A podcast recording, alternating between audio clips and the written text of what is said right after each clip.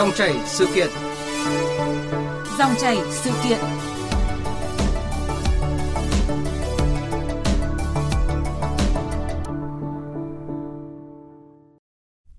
Quý vị và các bạn thân mến, dư luận, đặc biệt là những người dân đang sinh sống hoặc là có kế hoạch mua căn hộ chung cư, một lần nữa xôn xao với đề xuất mới từ Bộ Xây dựng. Đó là đề xuất chỉ sở hữu căn hộ chung cư từ 50 cho đến khoảng 70 năm. Vì sao lại có đề xuất này? Trong bối cảnh chính phủ đang thúc đẩy phát triển chung cư thì thông tin này liệu có tạo ra một trào lưu mới ngược lại với mong muốn khuyến khích người dân mua và ở chung cư hay không? Dòng chảy sự kiện hôm nay chúng tôi bàn luận đóng góp ý kiến về nội dung này với ông Nguyễn Việt Huy, Chủ tịch Chi hội Kiến trúc sư Đại học Xây dựng Hà Nội, một chuyên gia có nhiều kiến thức thực tiễn và nghiên cứu kiến trúc quy hoạch quốc tế. Quý vị có thể kết nối tới các đường dây nóng là 0243 934 1040 để trao đổi trực tiếp cùng vị khách mời ạ. Vâng, um, thưa ông uh, Nguyễn Việt Huy ạ, theo ông thì đề xuất chỉ sở hữu căn hộ chung cư từ 50 cho đến khoảng 70 năm thì uh, đang nhận được sự quan tâm của dư luận đấy ạ, như chúng tôi cũng vừa mới thông tin. Và bản thân ông thì ông có nhìn nhận được, ông có ghi nhận ý kiến của cộng đồng dân cư nơi ông sinh sống về chủ trương này không? Vâng, tôi bản thân tôi cũng đang sống ở trong một khu chung cư ừ. ở Hà Nội và tôi cũng thấy có xôn xao không chỉ ở khu chung cư mà cũng rất nhiều những cái ý kiến có hỏi tôi kể cả, à, bên uh, báo đài cũng như là những cái uh, chủ đầu tư và những cái người dân mà uh, trực tiếp những cái dự án tôi đang làm. Thì uh, tôi thấy đây là một cái chủ trương quan điểm cá nhân của tôi thì tôi ủng hộ bởi uh, một số những cái uh, lý do. À, thứ nhất là nó sẽ tạo ra ờ, đa dạng hóa cho cái ờ, nhà ở và dần dần nhà nước cũng có thêm nhiều cái ờ, vấn đề xâm nhập vào các vấn đề quản lý nhà chung cư cũng như là đất đai. Thì uh, trong cái bối cảnh phát triển đô thị và đặc biệt là khi mà dân số bùng nổ ở những cái thành phố lớn thì cái việc uh, quản lý của nhà nước nó lại càng quan trọng. Thì mới đưa ra được nhiều những cái loại hình đa dạng cho uh, nhà ở. Vâng, à, ông ngay từ đầu thì ông đã có thông tin rằng là bản thân ông thì cũng đang sống trong một căn hộ chung cư và ông cũng có thông tin rất rõ ràng là ông ủng hộ với chủ trương này. Thế nhưng mà trước hết thì chúng ta hãy cùng nghe thêm một ý kiến từ chị Ngô Thanh Tâm ở phường Vĩnh Hưng, quận Hoàng Mai, Hà Nội. Quy định mới này thì tôi nghĩ nó sẽ ảnh hưởng đến cái thị trường nhà chung cư nói chung. Thứ hai nữa là với những cái khách hàng như chúng tôi thì uh, quả thực là nếu mà à, nghe nói chung cư bây giờ chỉ được sở hữu trong 50 đến 70 năm thì mình cũng rất là phân vân khi mà quyết định mua cái một căn hộ nào đó nào đó. Đó cũng là một khoản tiền lớn ấy. Mình mua để mình ở thì mình cũng mong muốn là để cho con cái mình sau này à, được thừa kế mình để lại cho các con. Mà trong 50 đến 70 năm thì quả thật là cũng rất là phân vân. Vâng, ông có ghi nhận nhiều ý kiến tương tự như vậy không ạ? À, chúng tôi thì chúng tôi ghi nhận là đây chỉ là ý kiến của một người thôi, nhưng chúng tôi cũng ghi nhận nhiều người khác cũng lo ngại rằng là sau bao nhiêu năm mà uh, nỗ lực để có được một căn hộ đang là chủ nhân thì về già lại thành bơ vơ tay trắng. Thì ông chia sẻ như thế nào với những thông tin này? Tôi cũng ờ, rất chia sẻ với cá nhân ờ, chị Thanh Tâm cũng như là rất nhiều người bởi uh, à, cũng đưa ra nhiều những cái ý, ý kiến trái chiều khác nhau. À, thì à, có thể khẳng định lại một điều là chị yên tâm khi mà đây mới thứ nhất là đây mới là đề xuất và khi mà chúng ta nghiên cứu thì chúng ta phải nghiên cứu kỹ bởi vì mỗi à, trường hợp đưa ra những cái À, À, đề nghị những cái kiến nghị để à, trở thành à, luật hóa thì nó đều được nghiên cứu một cách rất là kỹ lưỡng dựa vào rất nhiều những cái yếu tố về các vấn đề khoa học cũng như các vấn đề của đời sống xã hội. À, chính vì thế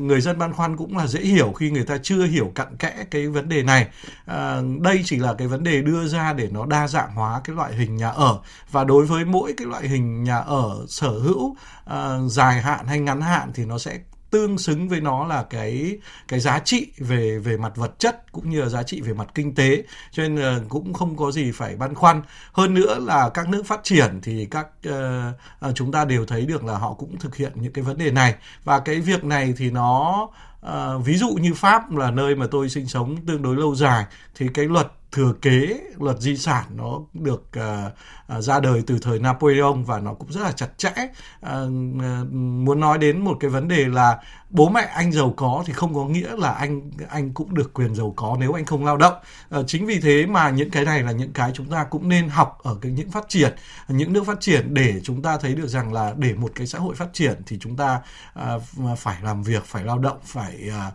uh, cố gắng không không phải là dựa vào cái việc là tổ tiên hay bố mẹ giàu có thì để lại tài sản cho chúng ta và chúng ta chỉ cứ ăn và hưởng thì rõ ràng là xã hội nó sẽ tụt lùi rất là nhanh. Vâng, một chi tiết à, tôi nghĩ là rất là thú vị. Và liệu ờ, vấn đề là liệu có nhận được cái sự đồng thuận ờ, cao trong ờ, dân hay không? Bởi vì đa phần à, những vấn đề luật pháp của chúng ta mà càng nhận được sự đồng thuận từ người dân càng nhiều thì việc triển khai thì sẽ càng tốt. Nhưng một lát nữa thì chúng ta sẽ tiếp tục nói về câu chuyện này. Bây giờ bây giờ xin mời ông cùng quý vị thính giả nghe thêm một quan điểm từ luật sư Nguyễn Văn Hậu. Ờ, đoàn luật sư thành phố Hồ Chí Minh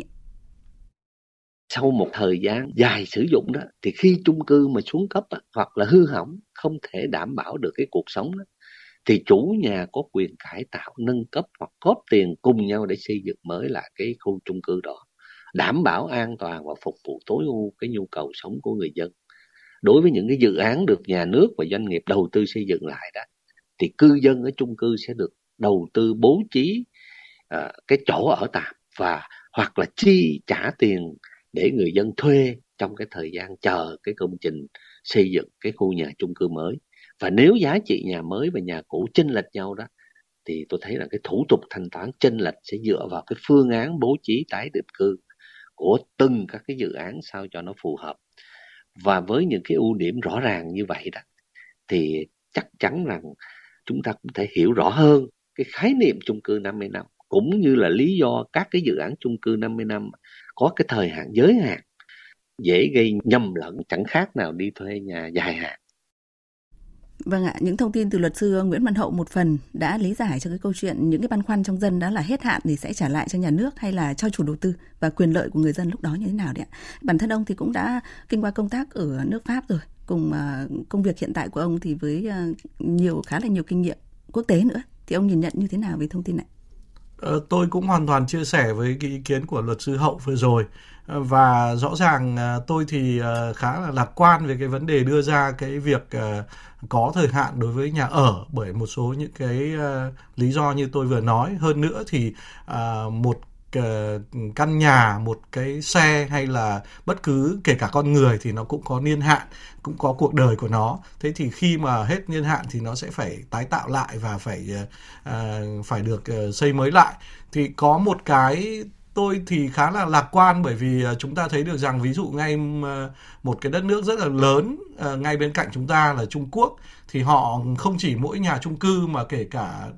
nhà đất thì họ cũng chỉ có cái niên hạn sử dụng là 70 năm. Và sắp tới thì nó cũng sẽ đồng loạt hết hạn và chắc chắn là người ta sẽ đưa ra được những cái giải pháp. Thì đấy cũng sẽ là những cái bài học à, mà chúng ta có thể dựa vào đó để chúng ta à, đưa ra những cái giải pháp phù hợp với cái điều kiện kinh tế xã hội của Việt Nam à, tốt hơn. Vâng, ờ, trong khá nhiều ờ, lý do mà ông nêu thì có một lý do mà đang được bàn tán khá là xôn xao. Đó là thường là do với chất lượng không khí ở nước ta thì chung cư thường chỉ có cái ừ, độ tuổi uh, như là đang được đề xuất khoảng 50 đến uh, tối đa là 70 năm. Thì uh, theo ông đây có phải là lý do chính hay không hay là còn những cái lý do nào mà cần được xem xét kỹ hơn trong cái câu chuyện? Uh, tôi nghĩ đó cũng là một lý do nhưng mà nó cũng không phải hoàn toàn tất cả bởi vì là à, thực ra mà nói ờ, đối với cái điều kiện xây dựng của Việt Nam ấy, kỳ vọng 50 năm nó à, nó đã là một cái tuyệt vời rồi bởi vì chúng ta phải nhìn vào thực tế. Ví dụ như là khi mà chúng ta rất thiếu thốn quỹ nhà ở và được các nước xã hội chủ nghĩa giúp đỡ thì những khoảng những năm 70 à, chúng ta ờ, xây dựng những cái khu tập thể thì đến bây giờ nó vẫn chưa được 50 năm và rất nhiều những cái khu nó đã hỏng và thậm chí không thể ở được. Và cái việc à, bây giờ chúng ta gặp rất nhiều những cái khó khăn cho cái việc là làm như thế nào để xây dựng lại tái định cư lại cho cái khu vực đó cũng là do cái việc là luật định ngày đó nó chưa được rõ ràng. À, vì vì thế mà à, tôi nghĩ là cái việc chuẩn bị trước cho cái à, việc là khi nó hết niên hạn sử dụng thì nó có những cái giải pháp cụ thể cho từng thể loại uh, nhà ở uh, nó sẽ tốt hơn cho cái cái tương lai của chúng ta. Ông vừa nhắc tới một vấn đề là niên hạn sử dụng đấy thì chúng tôi cũng có ghi nhận ý kiến của ông Nguyễn Anh Tuấn là chủ tịch hội đồng quản trị công ty cổ phần bất động sản Phương Đông khá là tương đồng nhưng sẽ có một vài thông tin mà chúng ta có thể bàn luận tiếp đấy. Xin mời quý vị thính giả hãy cùng nghe. Theo quan điểm mình ấy, thì cũng phải nên tách biệt giữa cái quyền sở hữu và quyền sử dụng. Nó giống như kiểu ông đi ô tô á, ông sở hữu là cái nó cũng là của ông, nhưng cái ô tô nó chỉ cho ông lưu hành 20 năm thôi. Thì hết 20 năm ông phải xử lý. Và lúc ấy cái giá trị ông mua là một tỷ chẳng hạn, thì lúc cái thời điểm xử lý đó khoảng ờ, 200 triệu hay một, hay 100 triệu, đấy là được bình thường. Chứ không phải là cứ hết thời hạn sử dụng là nó bằng không. Với nhà chung cư cũng vậy thôi. Kể cả tới hết thời hạn sử dụng, thì người ta vẫn được định giá trị tối thiểu. Vâng, đây chỉ là một ý kiến thôi. Bản thân ông thì ông nhìn nhận như thế nào về vấn đề này ạ? Tức là chưa phù hợp với tình hình trong nước. À, hãy cứ nên là áp dụng như hiện nay thôi, có nghĩa là khi mà chung cư hết niên hạn sử dụng thì à, kiểm định chất lượng và nếu như vẫn còn tốt thì à, gia hạn thêm. Ngược lại nếu như xuống cấp hay là không đạt chất lượng những cái quy định an toàn của nhà nước đấy thì à, yêu cầu xây mới tái định cư ở nơi khác chẳng hạn tôi thì hoàn toàn đồng ý với cái cái ý kiến, tất nhiên là cá nhân của tôi thôi ờ, ý kiến của anh Tuấn. Bởi vì là à, các bạn có thể thấy được các công ty ờ, liên quốc gia hoặc là các công ty của các tổ chức quốc tế ờ, tài chính quốc tế, thì họ luôn luôn sử dụng những cái xác định rất rõ ràng đâu là tài sản và đâu là tiêu sản. Thế thì nhà ở cũng vậy. Khi mà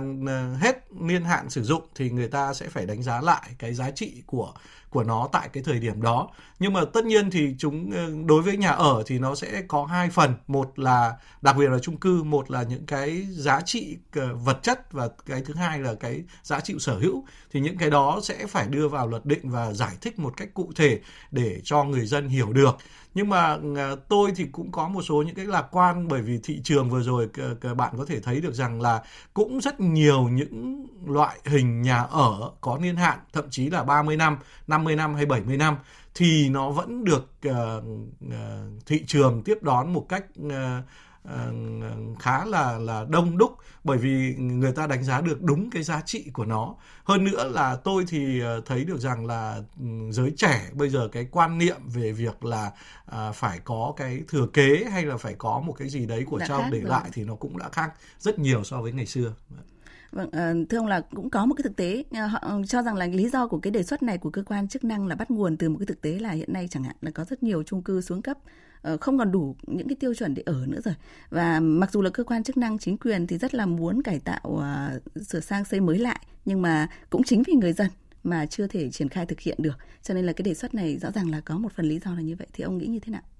Chính xác đấy ạ, chính vì thế mà phải có cái đề xuất này, có nghĩa là chúng ta có cái sự chuẩn bị về mặt lý thuyết trước à, bây giờ những cái ý kiến đồng tình hay phản đối nó đều rất là à, quan trọng. À, bởi chính những cái đó sẽ góp cho những cái người đề xuất trong uh, cái việc đưa ra những cái luật uh, để bổ sung vào cái luật nhà ở nó càng uh, nó càng chi tiết và càng cụ thể hơn. Uh, đúng theo cái tâm nguyện cũng như là cái số đông của người dân họ đang uh, hướng tới. Bởi vì uh, một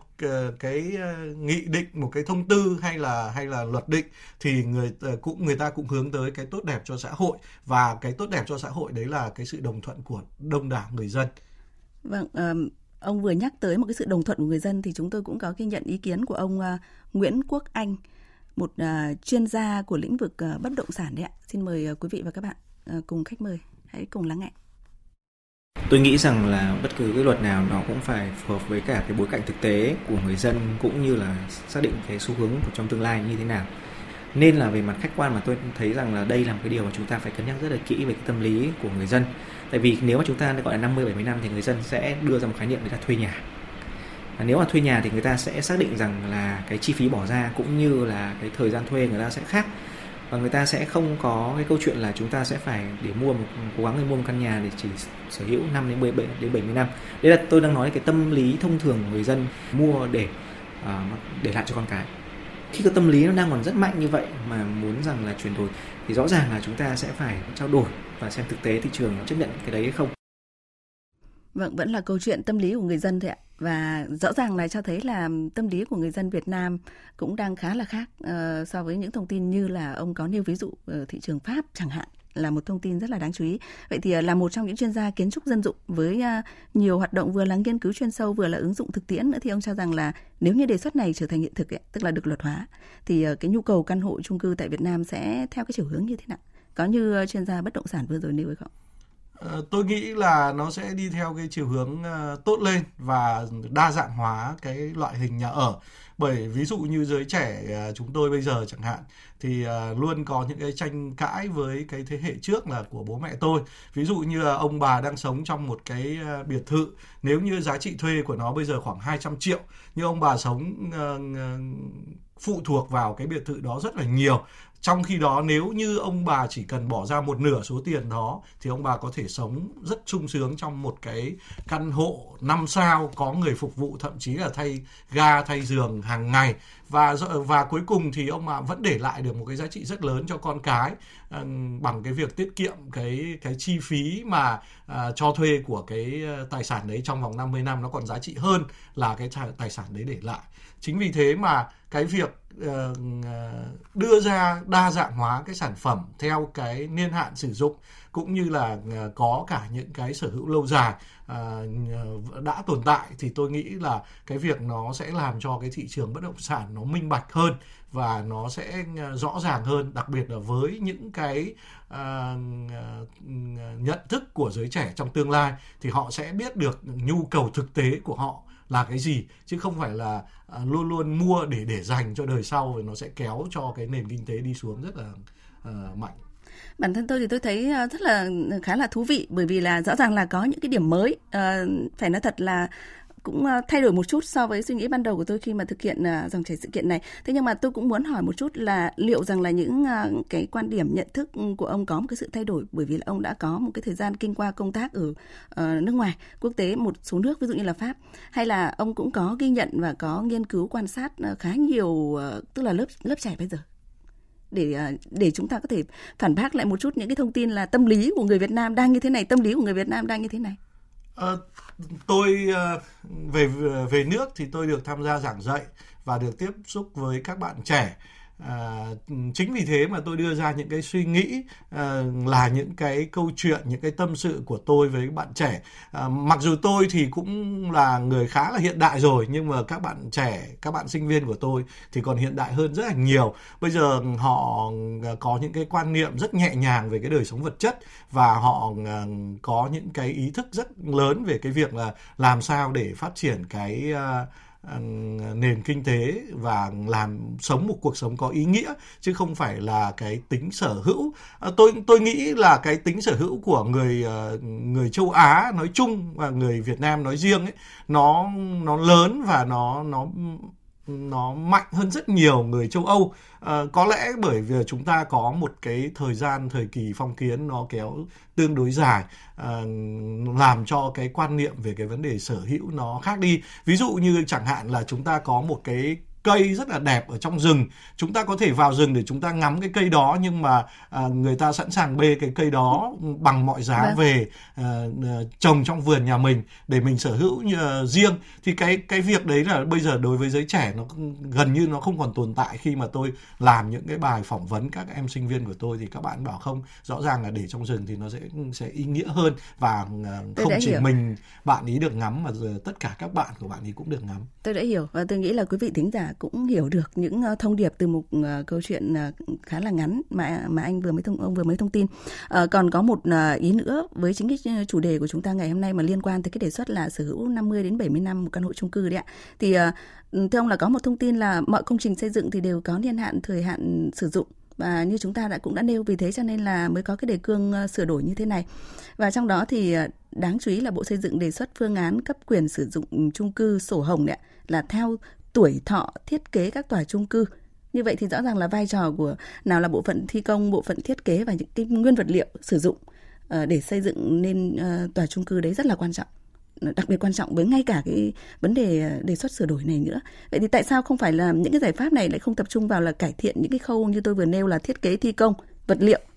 để hạn mức sử dụng đồng nghĩa với hạn sở hữu có thể là 100 năm, 150 năm thay vì là chỉ là 50 70 năm để gây nên cái sự ồn ào trong dư luận như vậy thực ra ờ, cái niên hạn ấy à, mọi người ờ, ví dụ như người Việt Nam mình chẳng hạn đặc biệt là các sinh viên của tôi các bạn ấy chưa hiểu uh, cặn kẽ cái phát triển bền vững. Phát triển bền vững không có nghĩa là nó kéo dài vĩnh viễn nó không có nghĩa là một cái gì đấy nó nó nó phát à nó uh, tồn tại lâu dài mà nó hoàn thành cái vòng đời của nó một cách tốt nhất À, con người cũng thế một người mà sống 100 năm nhưng suốt ngày ốm yếu rồi không làm được một cái việc gì có ý nghĩa thì cái cuộc sống 100 năm đấy nó rất là rất là lãng phí và vô nghĩa. Nhưng có những người họ chỉ cần sống 50 năm hơn 50 năm như Steve Jobs thôi thì họ được rất nhiều đời sau ờ, rất nhiều người trên toàn thế giới phải ghi nhận cái công sức của họ chẳng hạn thì đấy mới là cái phát triển bền vững. Thế thì đối với công trình cũng vậy tùy từng điều kiện hoàn cảnh mà người ta đưa ra nó phù hợp với cái niên hạn sử dụng của công trình ví dụ như có những cái công trình họ sẵn sàng xác định là 100 năm uh, nhưng mà cái mức đầu tư nó sẽ khác với cái công trình mà họ xác định niên hạn 10 năm không có nghĩa là cái công trình 100 năm đấy nó tốt hơn cái công trình 10 năm. Cái công trình 10 năm nó hoàn thành sứ mệnh của nó một cách tốt nhất trong vòng 10 năm đó và nó đạt được tất cả những các uh, tiêu chí đặt ra về kinh về kinh tế, về xã hội, về con người chẳng hạn thì rõ ràng cái đấy mới là cái phát triển bền vững. Vâng, khá là nhiều thông tin và tôi nghĩ là cũng có một vài thông điệp như là ông có nêu ngay từ đầu đó là câu chuyện là sở hữu hay là sử dụng dài hạn thì cũng là một phần để động lực làm việc uh, trong tương lai tốt hơn đúng không ạ? Và mặc dù là câu chuyện của chúng ta trên uh, sóng VOV1 chỉ là cũng là đóng góp ý kiến thôi. Uh, thế nhưng mà hy vọng là sẽ có nhiều thông tin uh, cùng uh, trao đổi giữa các nhà nghiên cứu với nhau cũng như là uh, nhận đón nhận nhiều hơn ý kiến của người dân uh, sau đó thì sẽ có sự thống nhất để nhận được cái sự đồng thuận ngày càng cao thì tôi nghĩ là như thế thì vẫn sẽ là vững bền nhất ở trong uh, việc là xây dựng pháp luật một lần nữa thì uh, cảm ơn ông Nguyễn Việt Huy chủ tịch hội kiến trúc sư Đại học Xây dựng Hà Nội, một chuyên gia với rất là nhiều kiến thức thực tiễn và nghiên cứu kiến trúc quy hoạch quốc tế đã tham gia dòng chảy sự kiện hôm nay. Vâng, cảm ơn chị.